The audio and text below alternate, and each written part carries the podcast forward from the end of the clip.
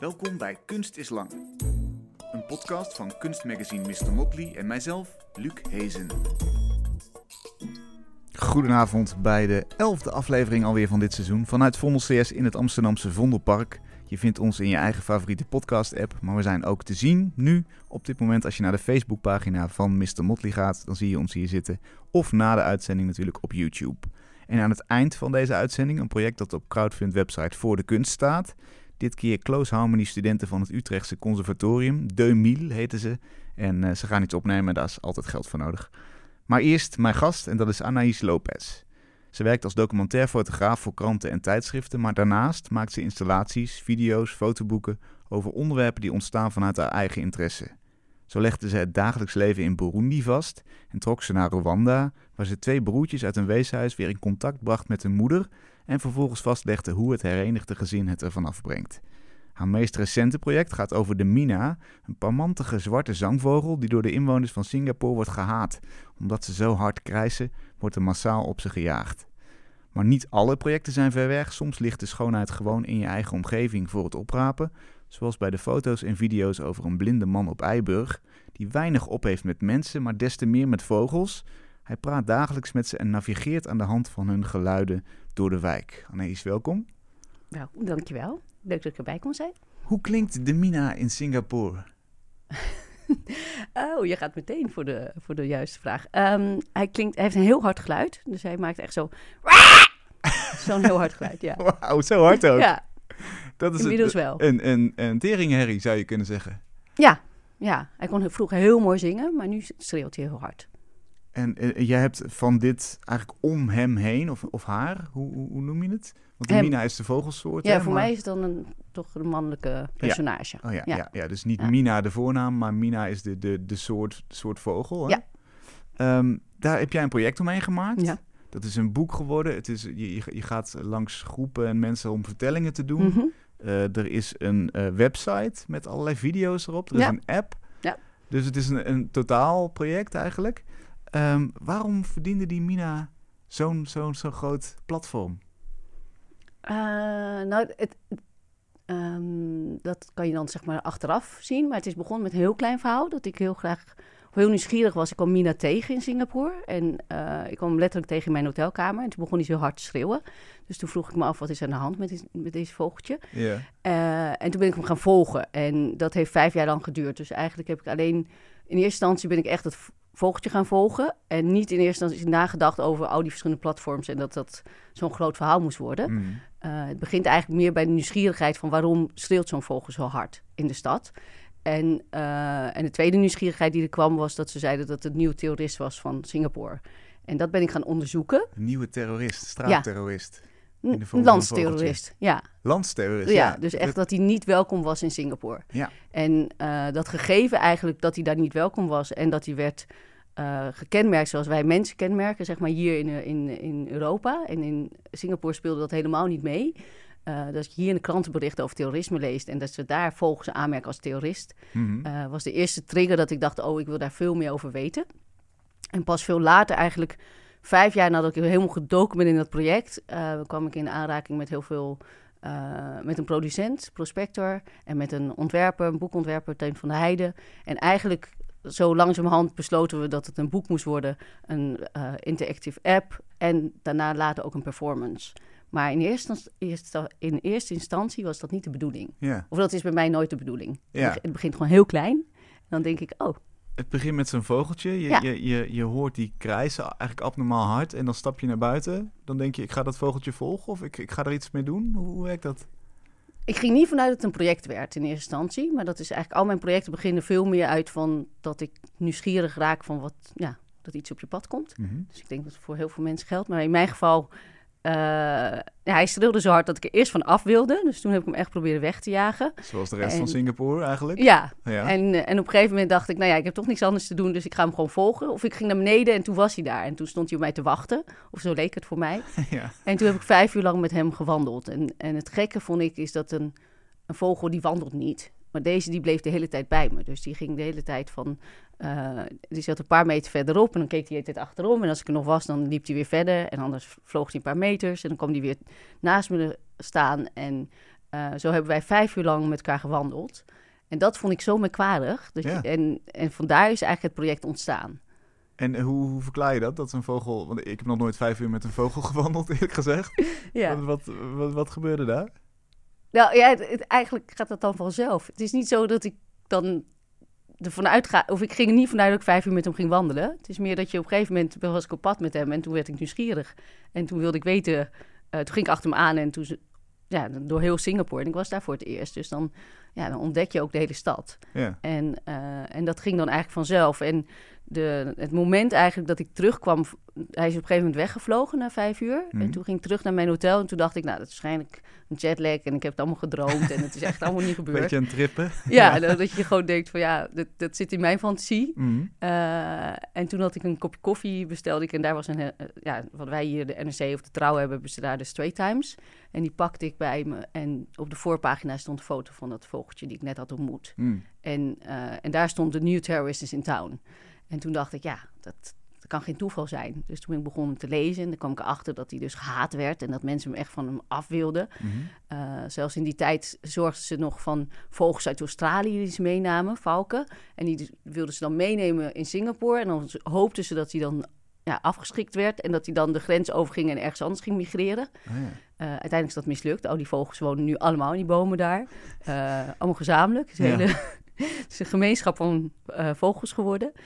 Maar het gegeven dat je dat, ja, dat, je dat probeert weg te, dat je iets probeert weg te halen, Mhm. dat vond ik fascinerend. En later, nou ja, het onderzoek is verder gegaan. Toen ben ik onderzoek gaan doen en toen kwam ik erachter dat hij ook nog een rechtszaak heeft gehad. Eh, dat hij in een rechtbank terecht is gekomen omdat hij verkeerd zong. En dat gegeven van het feit dat je een vogel voor een rechtbank kan zetten, nou, dat had ik nog nooit gehoord. Mhm. Eh, ik kon me het ook niet voorstellen dat het waar was. Dus dat ben ik helemaal gaan onderzoeken en dat bleek dus echt gebeurd te zijn. Wat, wat, wat is de context daarbij? Nou, hij heeft op een gegeven moment, hij kon heel mooi zingen. En op een gegeven moment is hij heel hard gaan schreeuwen. En toen hebben de buren een klacht ingediend. Dat was destijds, eh nou, Mina woont in Singapore, maar hij is toen ook geïmporteerd door de Britten. Dus dan hebben we het echt over een eh, hele geschiedenis hè, van dit, dit kleine vogeltje. Mhm. Eh, die is meegenomen door de Engelsen toen ze Singapore koloniseerden. En die is daar toen, nou ja, eerst in volle glorie gaan zingen. En vervolgens heeft hij heimwee gehad en toen is hij verkeerd gaan zingen.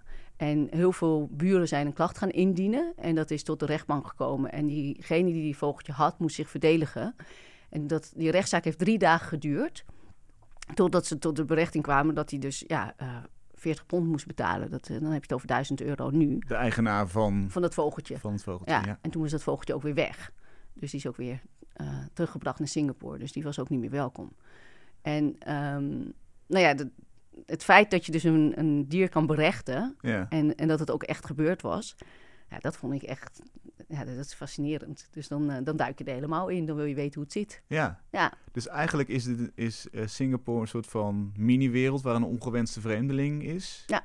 Zou je kunnen zeggen. En, en er zijn mensen die met pistolen over straat gaan om, om neer te schieten. Hij wordt Ja. vergast. Ja. Eh, op alle mogelijke manieren proberen ze ervan af te komen. Wat, dit, dit is natuurlijk een, een relatief klein verhaal. Wat, wat, wat zegt dat ons? Wat, wat leert het ons over eh, de vreemdeling op algemeen niveau? ja ik, eh, eh, dat is een hele specifieke vraag Mhm. die je stelt. Maar ik denk dat de, de mina staat eigenlijk voor een veel grotere... is eigenlijk een metafoor. en, maar het is wel een waar gebeurd verhaal. Dat vind ik altijd wel heel belangrijk. Maar hij staat symbool van hoe we met anderen omgaan. Mhm. Over de migrant. Maar ook over de maakbaarheid van de stad. En over ehm, ja, de, dieren en mens, natuur en eh, stedelijkheid. Mijn, mijn werk voornamelijk daarvoor richtte zich heel erg over de maakbaarheid van de stad. En in hoeverre wij als mens dat mogen doen. Hè? Van, eh, maakt de mens de stad of de stad de mens? En met de migrant is eigenlijk... Ja, dat onderwerp is veel verder gegaan van hoe ga je eigenlijk met een andere om? En ehm, bij Mina heeft het heel lang geduurd voordat ik het door had waar het nou precies over ging. Omdat ik dacht van, oh, dat vogeltje, eh, die gedraagt zich zo gek. En die wil eigenlijk een soort mensje zijn in die samenleving. Hij loopt ook rechtop. eh, hij loopt heel anders dan als hij in de jungle woont. Dus hij ging allemaal, ik, ja, ik bedichtte me allemaal kenmerken van mens eh, toe. Ja, hij stapt echt, hè? Hij, Ja. hij stapt met en hij met pakt ook de zebrapad en niet ernaast. Dus hij Ja. wacht tot het groen wordt en niet rood. Ja. Dus hij heeft zich heel erg geacclimatiseerd aan die hele metropool. En ehm, nou, ik heb heel erg geworsteld om dat verhaal te maken. En op een gegeven moment, op een dag, uh, sprak ik mijn schoonmoeder, die is van Spaanse afkomst. En die vertelde ik dat verhaal. En, uh, en ik zei tegen haar, ja, ik weet echt niet hoe ik dit hier naar Nederland moet brengen. Want ik had al een paar keer over geschreven. En, uh, en Nederlandse ja, de, kunstwereld begreep er helemaal niks van. Die zei, wat moeten we nou met een vogeltje in Singapore? Mm. En, en mijn schoonmoeder zei op een gegeven moment, ja, maar dit ben ik. En, uh, want ik vertelde haar over dat verhaaltje, van dat verhaal over de vogel die dus eigenlijk zo goed wilde zingen en migrant was. En Mhm. de eerste was gekomen in Singapore om eigenlijk ja, heel mooi te zingen. En dat die was veranderd door de bouw van de stad en door de mensen. En dat mensen, door zijn, ja, doordat hij niet meer paste in hun ideale samenleving, uh, moest hij verbannen worden. En mijn schoonmoeder die zei altijd van ja, maar zij is de eerste migrant in Nederland gekomen om hier te werken en te wonen en heel erg haar best te doen. En ze zei ja, in het begin waren we ook niet welkom. Eerst waren we welkom en daarna moesten we weer weg. Um, dus ze herkende zich meteen in het verhaal. En pas toen viel bij mij het kwartje. Wacht even, we hebben het dus echt over uh, migratie en migrant zijn. En soms als kunstenaar kan je er eindeloos omheen draaien. En dan heb je het niet meteen door. Hmm. En in dit geval, vanaf dat moment wist ik hoe je het verhaal moest schrijven. Dus eigenlijk ligt daarin, als we die parallel doortrekken, een, een migrant is, wordt om allerlei redenen misschien eerst binnengehaald of, of komt zelf. Ja. En uh, de praktijk is weer barstiger en die, die maakt hem een minder of, of een minder, Ja. minder prettig persoon. Of die- die Ja, persoon en ik denk, kijk, als je kijkt naar. Nederland, is het natuurlijk zo dat wij eh, heel veel migranten hier naartoe hebben gebracht. Om, om eh, de wederopbouw van, van Nederland. Heel veel dingen zijn. We hadden gewoon mensen nodig. Mhm. En daarna, wanneer het klaar was, was het van, nou, eh, ga maar weer terug. Ja, En dat is natuurlijk eh, hoe het in heel veel plekken gaat, eh, aan toe gaat. En dat is natuurlijk een hele moeilijke positie, want nou, dat- het klopt natuurlijk helemaal niet. En, eh, en met, met Mina is eigenlijk een heel mooi voorbeeld van waar we het overal over de hele wereld mee bezig zijn. Van, ja, het, het is een, hoe we met die ander omgaan, is natuurlijk helemaal scheef. En als je het op een klein vogeltje, dan kan je toch op een andere manier met elkaar dat, dat gesprek aangaan. Mhm. Dus Tegelijkertijd kun je zeggen, eh, een, een, de mens staat boven een dier. Althans, dat zullen de meeste mensen zeggen. Ja. Hè? De mens heeft het recht om, om, om nou, dieren te Mhm. weren of zo. Eh, bij mensen ligt dat natuurlijk wel iets anders. En tegelijkertijd is het ook iets menselijk om te zeggen... ik geef mijn eigen omgeving vorm. Wij hebben met z'n allen een land bedacht, bij wijze van spreken. Mhm. En daar, daar gelden onze regels of zo. Ja, Hoe, hoe, hoe- ben je anders gaan denken door dit project over zulke soort thema's? Open grenzen of, of Eh, hè, wie, nou, wie ik, ik geloof sowieso niet dat we. eh, ik vind de manier waarop wij onze grenzen trekken eh, totaal verkeerd. Maar dat. Voor het project vond je dat al? Of? ja, ja, ja, zeker. Ik vind dat, dat de, de, de, recht die je hebt van waar je geboren bent, geeft jou een aantal rechten. En, en, de- en dat heeft alleen meer te maken met de plek waar je geboren wordt. Mhm. En dan ben je een soort superieur, terwijl dat natuurlijk compleet scheef is als je erover nadenkt. Want waarom maakt ons hè, dat je meer recht hebt op onderwijs, op, op betere status? Iedereen wil eh, een goed land waar je opgroeit, waar je, waar je veilig bent, waar je een zorgstaat voor je hebt. En als je in een heel ander land opgroeit waar oorlog is, eh, waar, waar staat dat je niet het recht hebt om hier naartoe te komen om hetzelfde te, te hebben? Hmm. En het enige waar wij ons claimen is het feit dat je hier geboren wordt. En dan krijg je het cadeau, in feite. Je krijgt al die eh, ehm, luxe eigenlijk in feite cadeau. Ehm, Of als je pech hebt, krijg je niks cadeau. En nee, en dan, minder. en dan zeggen wij van, hè, wij noem ik even de Nederlandse overheid, Mhm. van eh, eh, we willen onze grenzen dichttrekken en we willen niet zoveel vreemdelingen hier hebben. En we hebben er al te veel. Terwijl dat natuurlijk, ja, in mijn opinie is het wel zo dat we, iedereen heeft recht om op een veilige plek ergens te zijn en te kiezen voor waar die wil wonen. En eh, nou, dat geldt ook voor het vogeltje. Hij, hij, gaat, hij wordt meegenomen, hij maakt zijn plek daar. En uiteindelijk moet hij weer weg. Ja, En, ehm, en dat bepalen de, ja, degene die, bij, die aan het hoofd zit. Dat is zo zeggen. ja. Dus daar zie ik niet echt een verschil in. Mhm. Ehm, Wie zijn bijvoorbeeld dan de mina's in Nederland? Oh, maar je gaat dan heel politiek. Ik ben eigenlijk geen politiek geëngageerd kunstenaar. In die zin wel. Mhm. Ik, ik, mijn, vraag, mijn werken is echt heel erg over eh, vragen stellen Hm? en niet antwoorden geven. Ehm, dus ik waag me niet altijd te vaak bij dat debat. Ik denk wel. Maar als je de Eh. vergelijking trekt, dan heb, je dat, dan heb je wel ideeën over... Ja, ik denk dat wij hier, nou ja, asielzoekers, vluchtelingen, allemaal, maar ook de eh gastarbeiders die hier zijn gekomen. Nou ja, de, alle Mina wordt genoemd als in 1920 is een bioloog die heeft besloten dat er vogels zijn die zijn migranten en je hebt residents die eh eh, zeg dat in Nederlands? Residents en migrants. Eh, be- ja bewoners Ja. en eh, de migranten. En hij het- en het is fascinerend want in 1920 hebben ze dus al het onderscheid gemaakt bij dieren dat je dus of daar de recht hebt om daar te wonen. Dan word je dus ook nooit bevraagd al zou je heel verkeerd schreeuwen hoef je niet weg. Maar omdat je migrant bent vogel moet je wel weg nou ja, dat is natuurlijk iets wat we met mensen ook doen. Ja. En, eh, en daar is het al in de, ja, bij dieren ook al bepaald door mensen. Maar eh, en dat, dat vond ik zo fascinerend eraan. Dat je dan al op dat, moment, op dat niveau in 1920 hebt bedacht van welke we niet en wel recht heeft om ergens te wonen. ja. En in, in jouw ideale wereld zou je dan zeggen grenzen weg en iedereen Ja. mag overal gaan en Ja. staan? Jazeker, ja. Ik denk dat we alleen maar voor te bouwen overal, maar dat dat niet zo heel goed is. Ja. Nee. Ehm, is- zegt jouw schoonmoeder dit ook trouwens? Zit zij er op dezelfde manier, staat zij er op dezelfde manier in?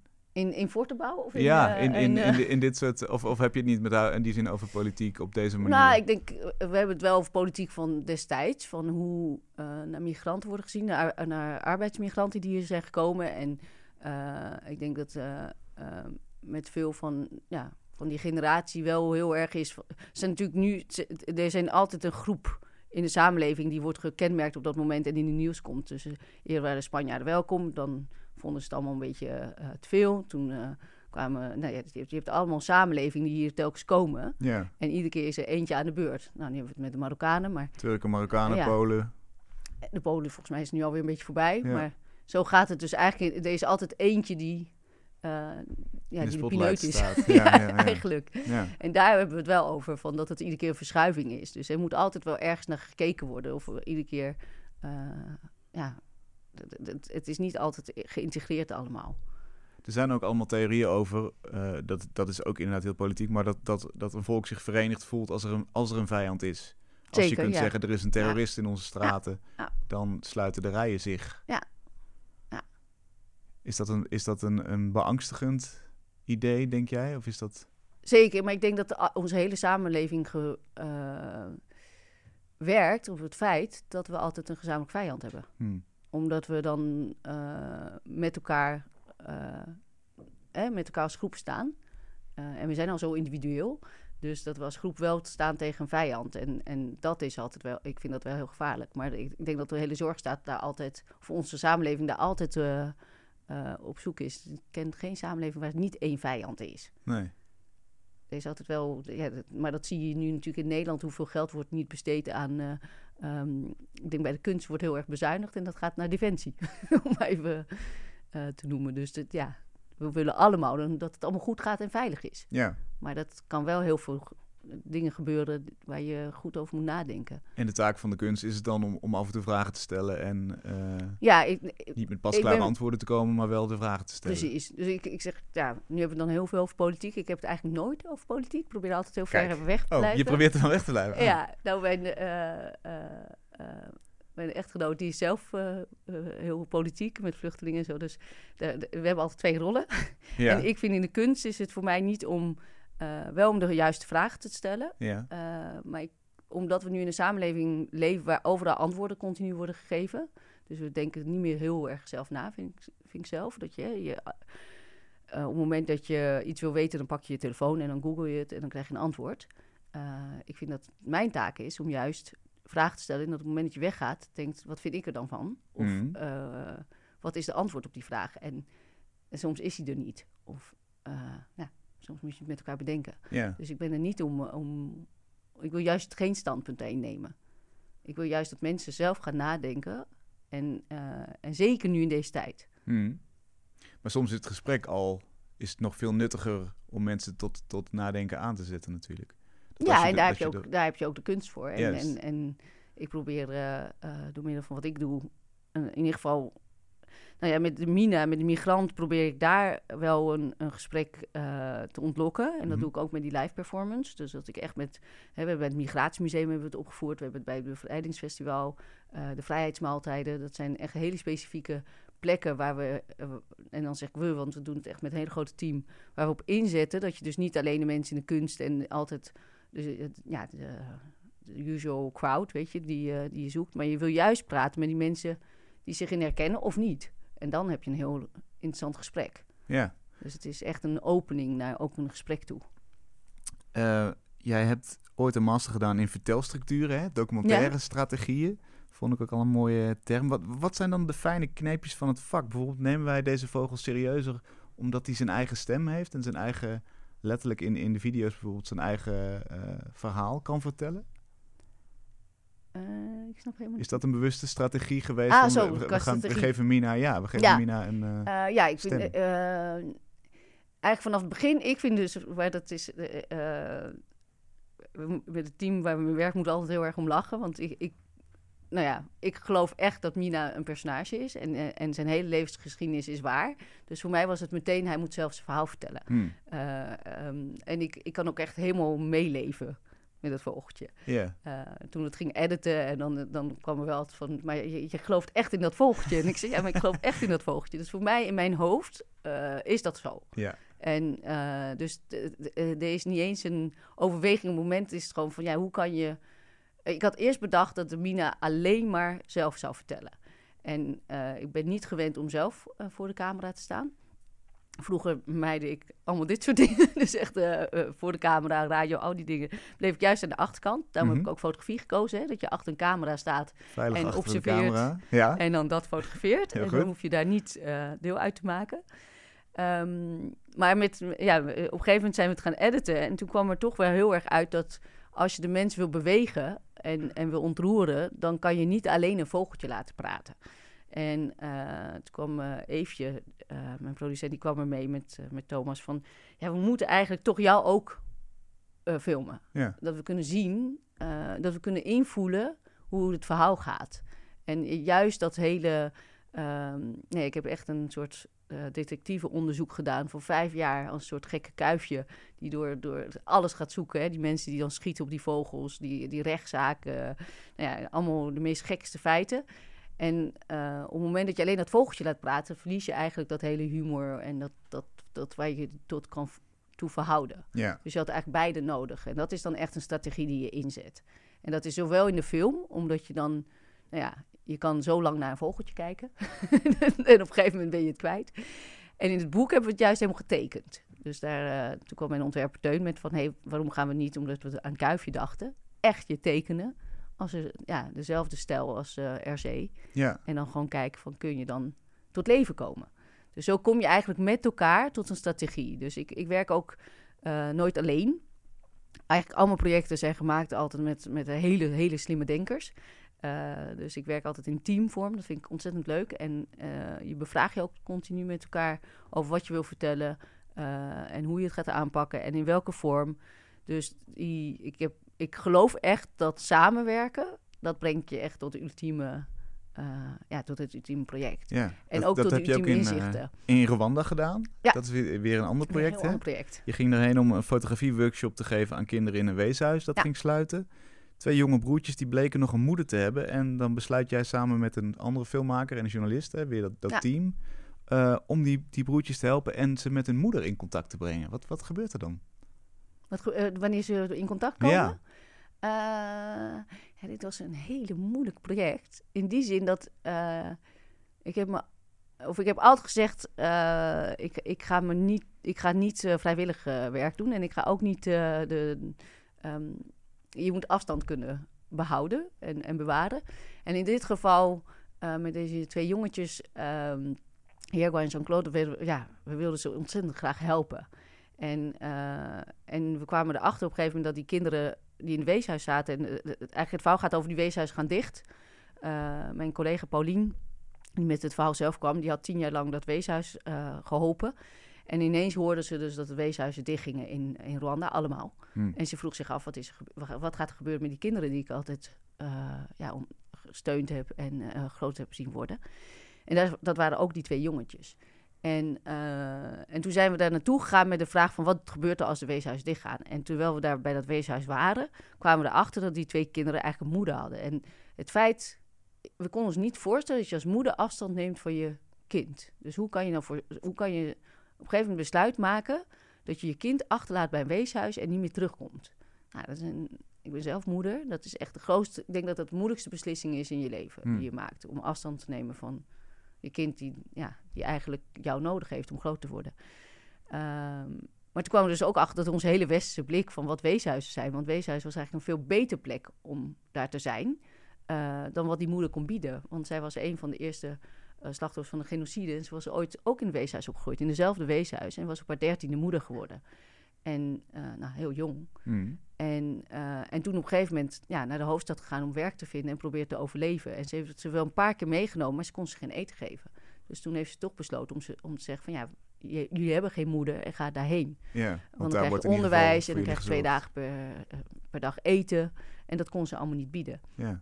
Uiteindelijk hebben we die reis, en dat was heel spannend, hebben we die reis met hun gemaakt van, van echt van helemaal in de, in, een- in de bergen, in de middle of nowhere, naar de Kigali, naar een heel groot hoofdstad waar die moeder werkte.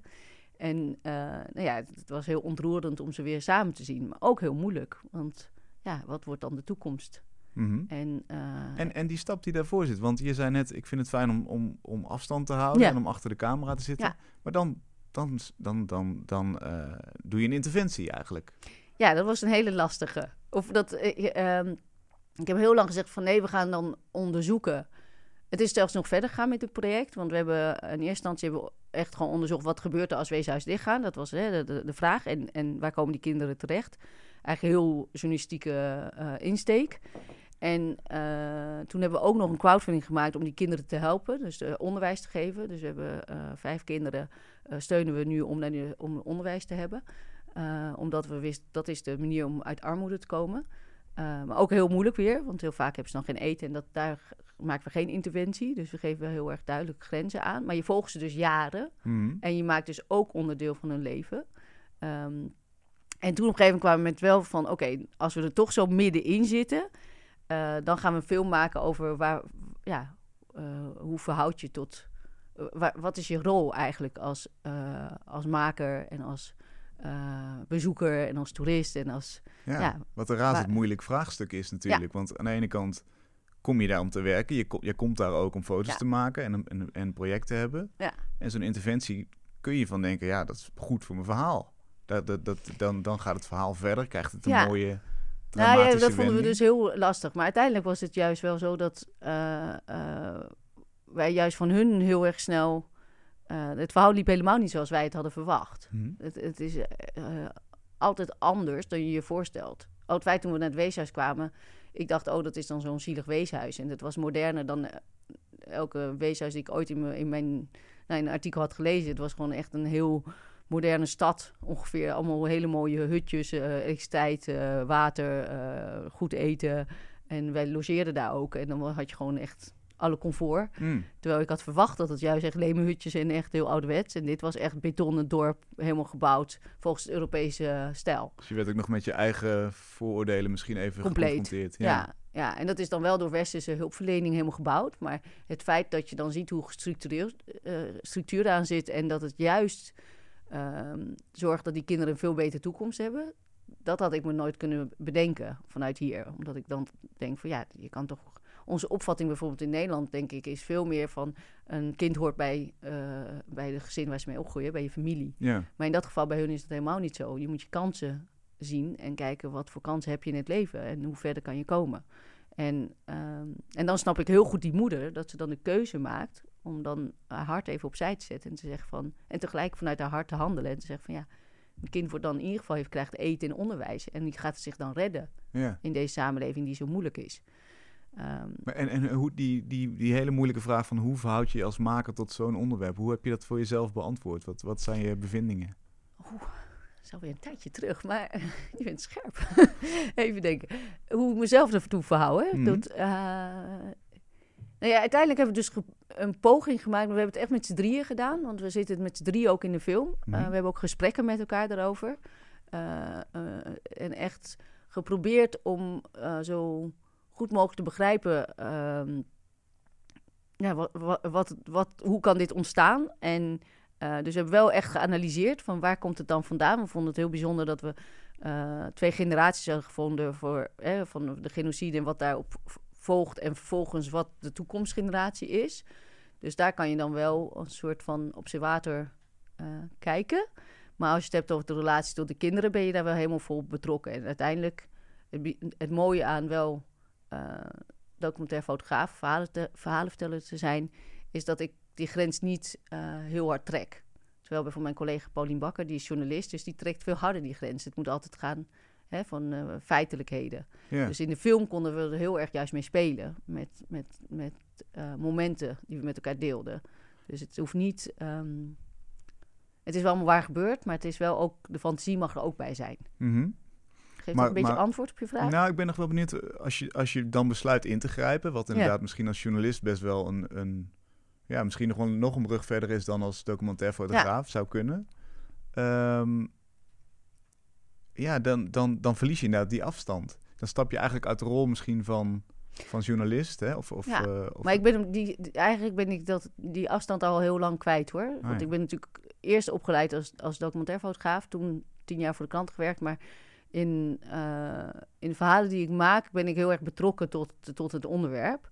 En, eh, en uiteindelijk ben ik dan, dan wel heel eigenwijs. Dan volg ik toch echt mijn hart van wat ik denk dat moet of, of eh, wat wijs is. Ja. En ook wat als ik het wel... goede kunst oplevert. Ja, ik denk dat niet alles ten koste moet gaan van kunst. Ja. Wat we wel hebben gepoogd in dat onderwerp te doen en waar we echt ja, mee hebben geworsteld, is te kijken van, kijk, wat we niet willen, en dat is waar we eh, sowieso altijd moeten opletten hier ook, wanneer we ergens in een ander land gaan fotograferen, is dat je dan je koloniale blik eh daarop zet. En dat, al wil je dat niet opzettelijk doen, dan doe je dat toch soort van, ja, het gaat vanzelf, Hmm. dat je dan vanuit je normen en waarden die hier hebt, toch gaat oordelen over de situatie daar. En daar hebben we geprobeerd om met z'n allen eruit te komen. Om te kijken van kun je dat... Je kan nu niet meer een film maken over eh, zielige kinderen in Afrika als blanke, laten we het zo zeggen. Ja. Dus je moet daar wel jezelf tot, tot die verhouding brengen. En, hoe- uiteindelijk hoe is er veel dan? meer een vriendschap ontstaan tussen die kinderen en wij. En, Ja. en we hebben van hun heel veel geleerd. En, zij, eh, en, en daar hebben we geprobeerd om in die film zelf echt die, die avontuur die we met elkaar zijn aangegaan, dat eh, ja, vast te leggen. En, en, en moet je dan eerst bewust worden van je eigen denkproces? Of wat voor stappen neem je voordat je zegt, oké, nu is ongeveer... Nou, het leuke was dat wij waren een team natuurlijk van drie. En ik ben zelf eh, niet in Nederland opgegroeid. En Annie, eh Annie's Leij, die, is in Cuba opgegroeid. Eh dat was filmmaker die mee was. En Paulien Bakker is ja, uit Nederland, echt Nederlandse. En wij hadden alle drie al gesprekken. Omdat Annie als filmmaker, die heeft eh, nou ja, in Cuba opgegroeid. En die kent wel die gemeenschap, wat ook in die weeshuis gebeurde. Dus die kon zich heel erg daartoe verhouden. Die, die, die, die groepsgevoel en dat, eh, dat je elkaar, ja, dat je probeert zo goed mogelijk te overleven.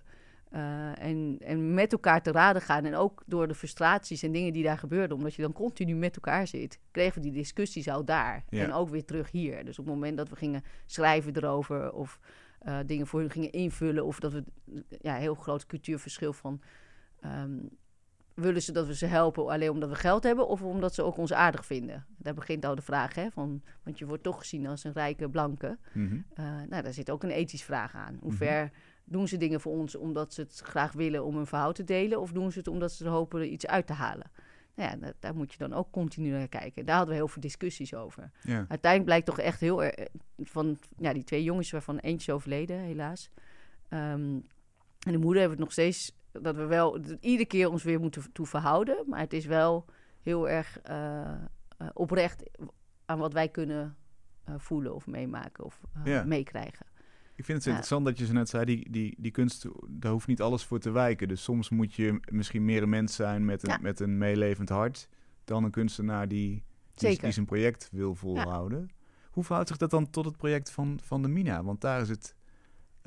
misschien ligt het daar iets minder gevoelig, kun je dat zo zeggen? Want je zou natuurlijk ook je Eh. tijd kunnen gaan besteden om daar... eh, mensen geweren uit hun handen te rukken als ze weer eens een vogeltje uit de boom willen schieten. Bij wijze van spreken. Nou ja, bij Mina zou het heel moeilijk zijn, want eh, vogels, in het geval van Mina, als zich bedreigd voelt, dan worden er steeds meer. Hè? Hmm. Mensen die, gaan niet zich reproduceren in tijdens van oorlog. Bij vogels is het andersom. Dus op het moment dat ze bedreigd worden, dan gaan ze maar explosief spreiden uitzetten. hun kansen. Zo. Ja, dus, Dat, dus ik denk dat dat heel moeilijk is om, om daar tegen in te gaan. Hmm. Ehm, ik ben niet een dierenactivist. Dus ik ben heel vaak gevraagd of ik me daarvoor wilde inzetten. Vooral met dit project. Maar dan, dat, daar gaat het niet over. Mhm. Uh, tegelijkertijd ook wel hè, over hoe we naar de mens kijken, hoe we naar de dier kijken en hoe wij sowieso in onze omgeving met onze omgeving omgaan. Um, maar het is natuurlijk makkelijker om een afstand te nemen van een vogeltje dan een, uh, twee hele uh, lieve jongens Jonge die, ja, ja. die, die, die groot worden ook. En, en we hebben ze echt meegemaakt van klein naar volwassenheid. En um, dus jouw vraag is waarom ik dan niet ingrijp bij Mina? Nou, ik, ik, waarom ik niet achter die mannen aanga die die geweren hebben? Ja, en ik zeg niet dat je dat moet doen, maar ik, ik ben wel benieuwd waar, uh, waar je het kunstenaarschap even la links laat liggen en, en besluit om uh, ja, je maakt er echt hulpverlener een... te worden, bij wijze van spreken. Ik denk dat je, dat is misschien, misschien heb ik het niet zo heel goed. Um, ik zie dus niet, voor mij is het alles wat ik doe, is gewoon wie ik ben. Hm. Dus ik, uh, ja, in termen ik, ik, noem mezelf ook nooit kunstenaar. Ik zeg altijd, nou, ik doe gewoon wat ik doe. En uh, dat, uh, dat is begonnen met documentaire fotografie. En nu ben ik verhalen vertellen, want ik vind het superleuk om verhalen te vertellen. Uh, maar dat doe ik elke dag. Vanaf het moment dat ik opsta tot, tot ik naar bed ga. Mm -hmm. En dus het is niet dat ik daar vakantie van neem.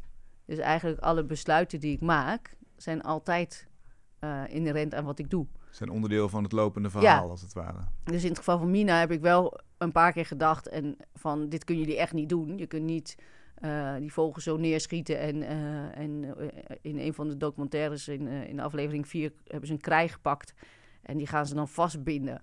En vervolgens gaan ze lokken dat die andere krijen komen.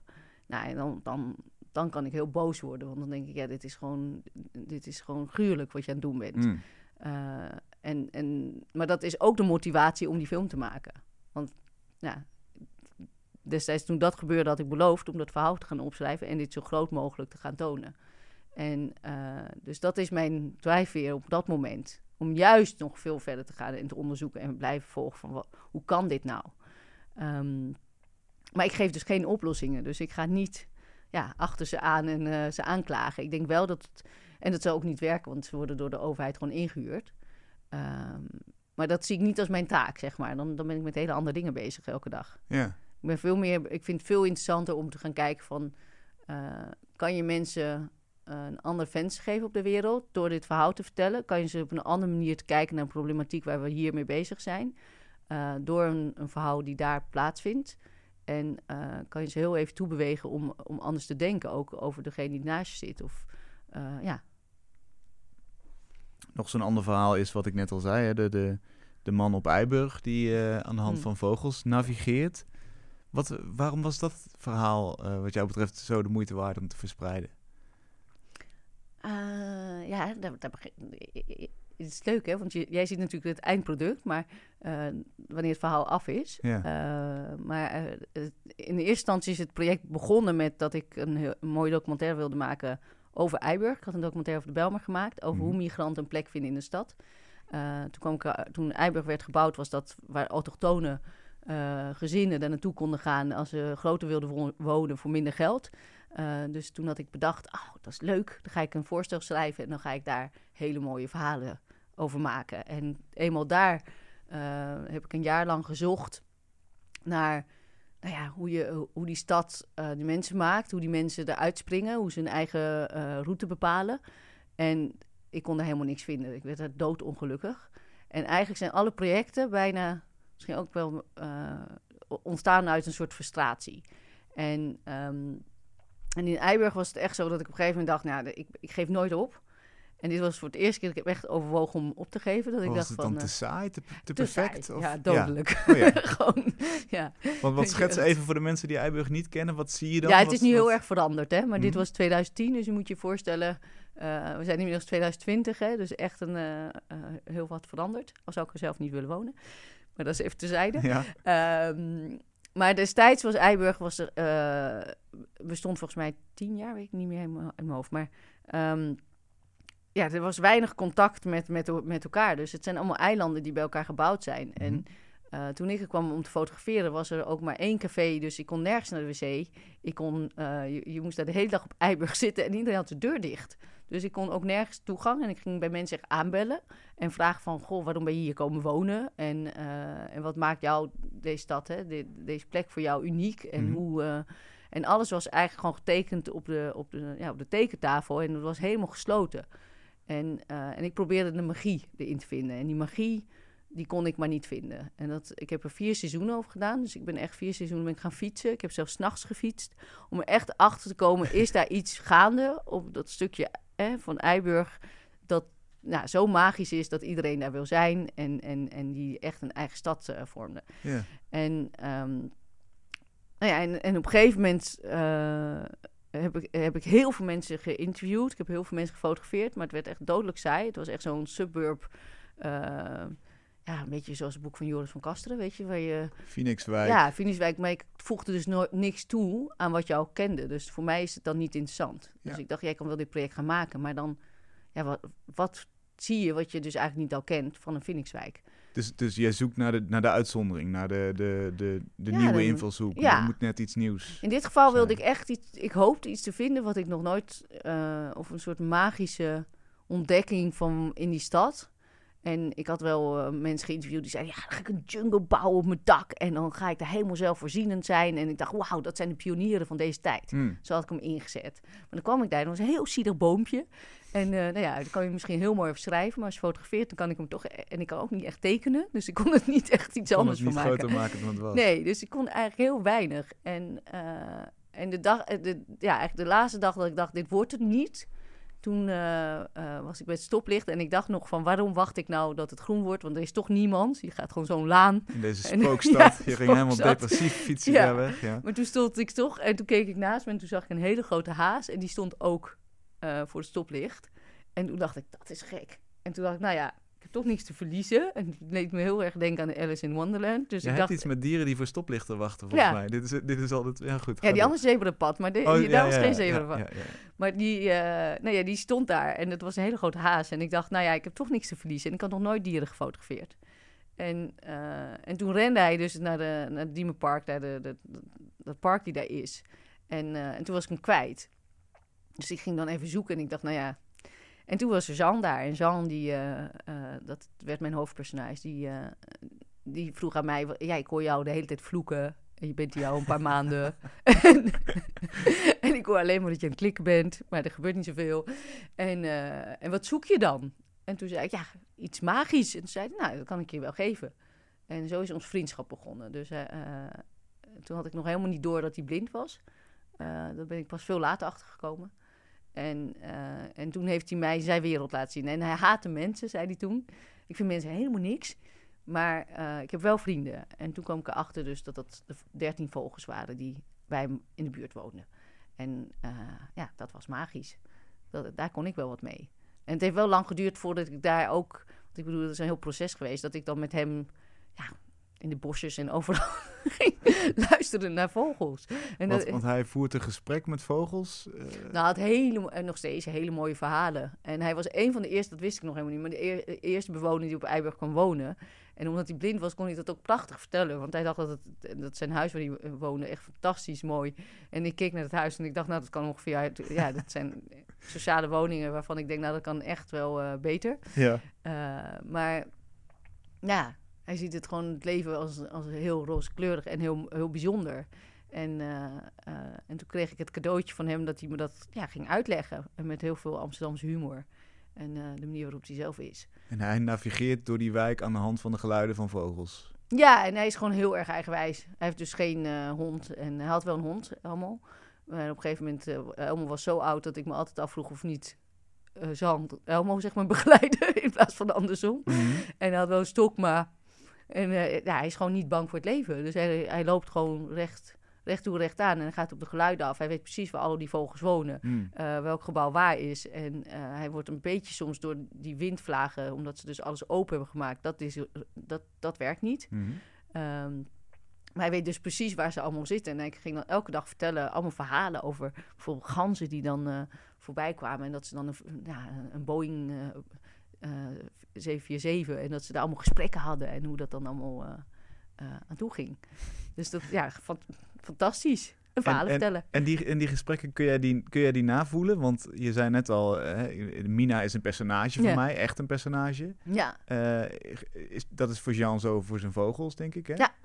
Kun jij op dezelfde manier mee met die, ja, ja die zeker. wereld? Nee, ja, ja. die Het heeft wel geduurd hoor, want ik, eh, het heeft even geduurd dat ik het eh, kon ontar ontarmen. Want ik was altijd zo heel erg op mensen, zeg maar, eh, altijd met mensen bezig. En, eh, en met Eiberg was voor het eerst dat ik dan ook gewoon een vogel moest fotograferen. En in eerste instantie maakte ik echt van die National Geographic plaatjes en ik kon daar helemaal niks mee. Hmm. En pas veel later zag ik op een gegeven moment die menselijke eigenschappen in die vogels. En, eh, en toen werd het interessant. Eh, dus dat heeft een tijd geduurd voordat ik er echt achter kwam.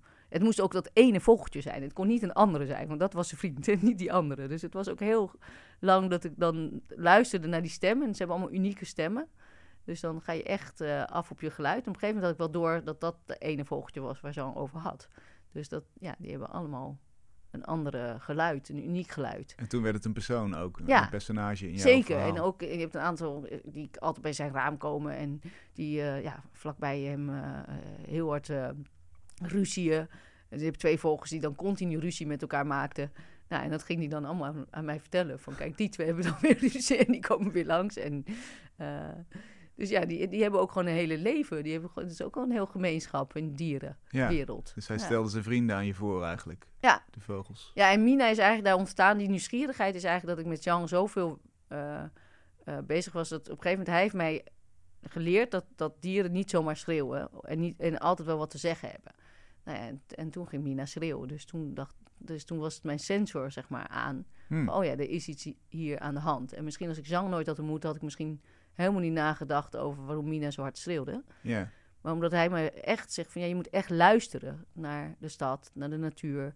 Eh, de, eh, ja, het zegt je zoveel. Dus je ziet, we worden natuurlijk heet het verstoord door wat we zien. Ik ben natuurlijk fotograaf, dus ik kijk continu. Maar hij, hij eh, hoort in zeven lagen. Dus op het moment dat ik naar de Diemenpark kijk, dan hoort hij de snelweg en hij hoort de kinderen en hij hoort de konijntje en hij hoort die vogel, die beste vriend van hem. En dat in, allemaal in één keer. Mhm. Dus het is een heel ander beeld die je dan creëert. En dan zei jij, eh, is het de, de bewoner die de stad vormt of is het andersom? Is het de omgeving die de mens of, of het dier vormt? Ik neig naar het tweede als ik, het, als ik je zo hoor praten. Ik denk dat ze alle twee aanwezig zijn, zolang ze maar eh, de ruimte voor gegeven wordt. We kunnen natuurlijk radicaal mee omgaan. Hmm. Dus dat, eh, ja. En, en, en eigenlijk zeg je dus, Mina is gaan schreeuwen omdat die stad te ver oprukt. Of omdat die Ja, te... ja, zeker. De, de, ontwikkeling van eigenlijk de, de verstedelijkheid van, van Singapore. Dus op het moment, dat, dat is ook echt zo. Hè? In, in, in, eh, in 1960 hebben ze op een gegeven moment... Iets, ja, Singapore is enorm uit voegen gegroeid. Die is na de onafhankelijkheid, dus 1965, is Singapore onafhankelijk geworden. En toen hebben ze ja, ontzettend veel gebouwd. En dat is echt in een heel groot tempo gegaan. Eh, en die vogels die probeerden overheen te schreeuwen. Dus die probeerden naar elkaar toe te roepen. En dat lukte niet. Dus die gingen steeds harder schreeuwen. Dus hoe meer er gebouwd werd en hoeveel hoe meer geluid overlast kwam, hoe meer die vogels gingen schreeuwen. Is nog steeds gaande dat ze zo verbouwen.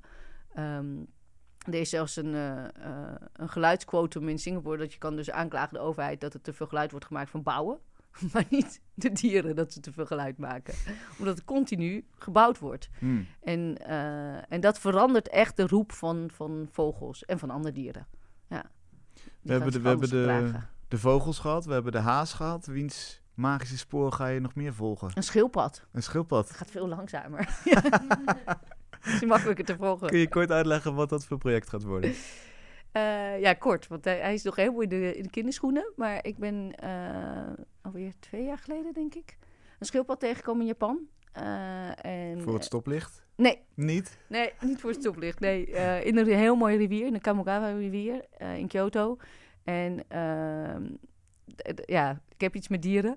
Ik heb op een gegeven moment, hij zat in het midden van de rivier op een steen met een heel groot krijgerstok. Eh, een drie meter stok, klein schildpadje.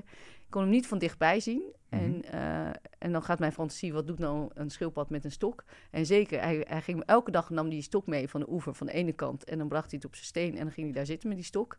En dan, wanneer de zon weer wegging, dan ging hij weer terug. En, eh, en ik, ik, ja, ik, kreeg, ik wilde gewoon heel graag een portret voor hem maken. Dus ik dacht, ja, dan wil ik een foto maken van een schildpad. Lijkt niet zo moeilijk, maar het was het meest ingewikkelde wat, wat je kan doen. Want die schildpad, die had op een gegeven moment... Ik had één fotootje gemaakt met mijn telefoontje. En, eh, en toen dacht ik, nee, dat ga ik helemaal goed doen met mijn Mamiya rolfilm. Dus toen ging ik daar zitten. En iedere keer als ik dan mijn camera pakte, dook die onder de steen. Ehm, wat ik toen niet wist en wat ik nu wel weet, is dat schildpad heel lang onder water kunnen zitten. Dagen. Dus ik heb op een gegeven moment een wedstrijd met hem gehouden, drie weken lang. Wie het eerste zou opgeven. Ik heb hem niet gewonnen. Wauw. Maar ehm, ik, was toen, ja, ik wilde echt heel graag hem portretteren. En ehm, ik heb dat drie weken heb ik dat volgehouden. Elke dag, zelf, ook zo gek. Zelf tijdstip stond hij aan het steen. En om tien uur s ochtends stond hij daar en dan bleef hij daar. En, uh, en, en, fascinerend dat dieren dus ook een eigen stramien hebben, echt aan tijden. Dus het vaste tijden weet je precies wat ze doen. Ja. Uh, en dat vond ik zo vreemd. Maar ja, ook die stok, die bleef maar komen. Dus op een gegeven moment, uh, nou, na drie weken heb ik het opgegeven. En toen ging ik een keertje s'avonds terug. Want toen was er een heel bijzondere feest waar ze de bergen in vuur zetten. In Kyoto, is één keer per jaar. Waar de geesten teruggaan naar de, naar de onderwereld. En toen was de rivier verlicht en toen is hij naar me toe komen zwemmen. En hij bleek dus van goud te zijn. Dus hij is helemaal van goud. En nu ben ik ingedoken van hoe kan je nou een gouden schildpad in die rivier wonen? Want hij is dus hard goud. Maar hij leeft dus wel. Waar gaan we dit, uh, dit zien, het resultaat hiervan? Ja, dat gaat nog even duren. Want ik ben dus nu aan het onderzoeken waar komt hij vandaan. En nou ja, Mina heeft zeven jaar geduurd in totaal. en nu ben ik heel erg... Ik heb hem dus nu afgelopen... Uh, ik weet nu wel waar die is, want hij is verdwenen uit de rivier. Dus ik heb hem wel teruggevonden. En hij woont bij Monnik. Maar ik wilde heel graag weten, hoe, hoe kan nou dat... Is die schildpad al uh, van goud geschilderd? Dat is onze westerse manier van denken. En dan wil ik meteen praktisch. Mm -hmm. Wie heeft dat gedaan en hoe kan het dan? Ja. Uh, en Japanse mensen zeggen, nee, dat is een god. En uh, dat moet je niet willen onderzoeken. Dus ik ben heel erg... ja, van wanneer was dan een schildpad zo'n god? En hoe zag hij er dan uit? En hoe komt hij dan in die rivier terecht? Blijf voor ons deze waar gebeurde sprookjes volgen. Ja. Dankjewel. Fijn dat je er was. Dankjewel. We sluiten af met het project dat op voor de kunst staat. Dit keer het Close Harmony Trio 2000. Waarvan er hier twee aanwezig zijn in de studio. En dat zijn Mees Vervuurd en Helene Hakkaert. Welkom jongens, leuk dat jullie er zijn. Een, een beetje een gemankeerd trio, maar toch fijn dat jullie in ieder geval tijd hebben. Uh, jullie kennen elkaar van het Utrechtse Conservatorium. Uh, Close Harmony, zingen jullie met z'n drieën? Dat heeft wel eens een beetje een truttig imago. Stoort jullie dat niet? Als jonge, hippe mensen? Nou, het is grappig. Ik heb me daar nooit zo mee bezig gehouden. Omdat we eigenlijk heel erg met z'n drieën zijn gaan zingen. En zo driestemmig eigenlijk heel erg op zoek zijn naar... Hoe krijgen we het inderdaad heel spannend? En hoe, hoe krijgen we die harmonieën eigenlijk niet standaard harmonieën... maar dat het veel meer spanning heeft dan misschien normaal een Close Harmony trio heeft. Ja, en het is ook heel erg ontstaan vanuit onze eigen muziek. Dus niet vanuit, oh, laten we eens met Close Harmony gaan werken, maar mm. meer, ik heb dit nummer geschreven, hoe zouden we dit met z'n drieën kunnen maken en, en kunnen ja. uitvoeren. Wat is een ideaal de Mille nummer? Hoe, waar moet het dan voldoen? Nou, het is, we, we schrijven alle drie, we, we doen hele andere, verschillende stijlen eigenlijk, alle drie. En, en zo proberen we dat alle drie zo'n beetje die eigenheid erin te combineren. Wat zijn de drie stijlen, noem ze eens? Nou, ik ben bijvoorbeeld meer, meer poppy. Mm -hmm. En uh, uh, Fenne, Fenne is, is, meer jazz. jazz. En ik ben uh, meer een beetje klassiek en daags ook veel aan het componeren. Dus zo proberen we dat alle drie er eigenlijk in te verwerken. Heel goed, ja. laten we eens luisteren. Want we hebben twee fragmentjes die we laten horen. Hier is de eerste. Coming back to me,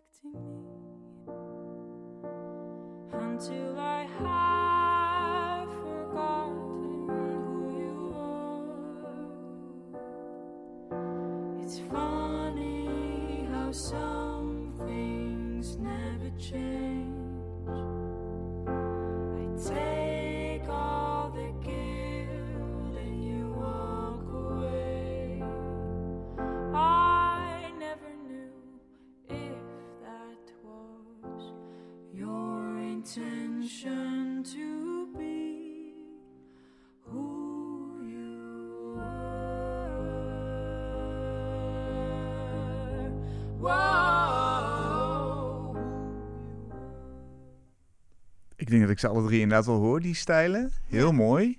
Heel uh, uh, uh, klein en toch heel rijk geluid eigenlijk. Ik ben ook nog benieuwd naar een technisch ding. Er zitten altijd van die bepaalde kippenvelmomenten in Close Harmony. Dat ja. kunnen jullie me vast uitleggen. Hoe werkt dat? Ik denk dat dat heel erg zit in, uh, in ieder geval voor ons, in een bepaalde samenklank van niet alleen, oké, okay, we, we, zingen een, een mooi akkoord samen, maar ook heel erg in de klank. Dat we heel erg met z'n drieën dezelfde klank maken. Er zijn natuurlijk honderd manieren om een A uit te spreken of om een, een A te zingen. Ja. Uh, of om een verhaal te vertellen überhaupt. Hm?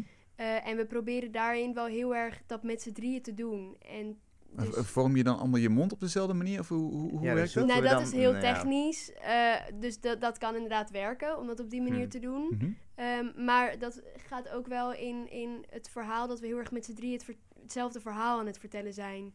En En dat heel erg begrijpen, inderdaad, van wat willen we echt brengen aan, aan mensen die het luisteren. Ja. Dus, en een stukje zuiverheid natuurlijk ook. Ja, dat is wel, dat is wel handig, hè? Ja, ja. ja, dat blijft toch wel. Eh, nou hebben we van bijvoorbeeld Say You Love Me hebben we nog een fragmentje. Ja. Wat is daar het verhaal wat, wat, er, wat, er, wat we dan straks kunnen gaan horen als subtekst?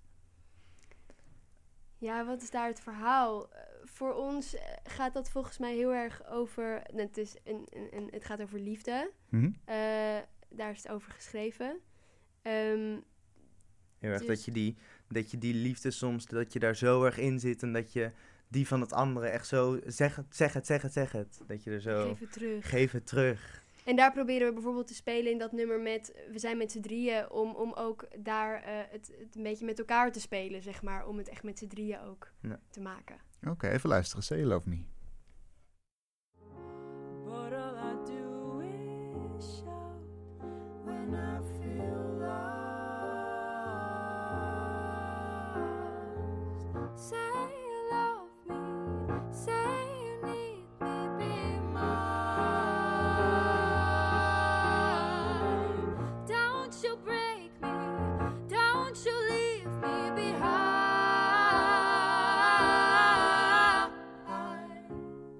Daar zat hij volgens mij weer, zo'n kippenvel momentje. Toch? ja.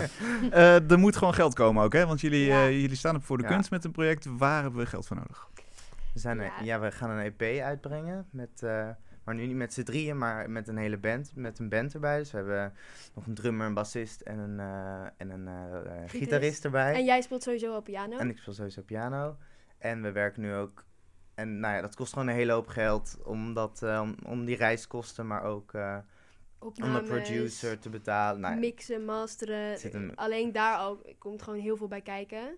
en, en- in, en in ook in het performen, dus als we live performen, we halen er heel graag, hebben we eh, coaching eigenlijk van ook andere mensen. Dus even die even een blik van buiten even iets geven. Ja. Dat helpt ons ook een hoop, dat we ook Ja, even, oh zeker. ja. ja. En dat kost allemaal geld en, en daar, eh, Ja. daar vragen jullie hulp voor. ja. 2000 op zijn Frans, hè? 2000. Yep. Zo vind je het op, eh, op Voor de Kunst. Dankjewel, fijn dat jullie er waren. Mees en Ja, Helene. dankjewel. Bedankt. Dank je. Tot zover Kunst is Lang voor deze week. Volgende week zijn we er weer. En eh, dan eh, zit hier Monier Samuel tegenover me. Eh, heel leuk als je er dan weer bij bent. En he- heel leuk als je ook een recensie wilt achterlaten. Als je dit nou een goede podcast vindt, vertel het aan iemand anders of geef ons een goede recensie. Graag tot volgende week.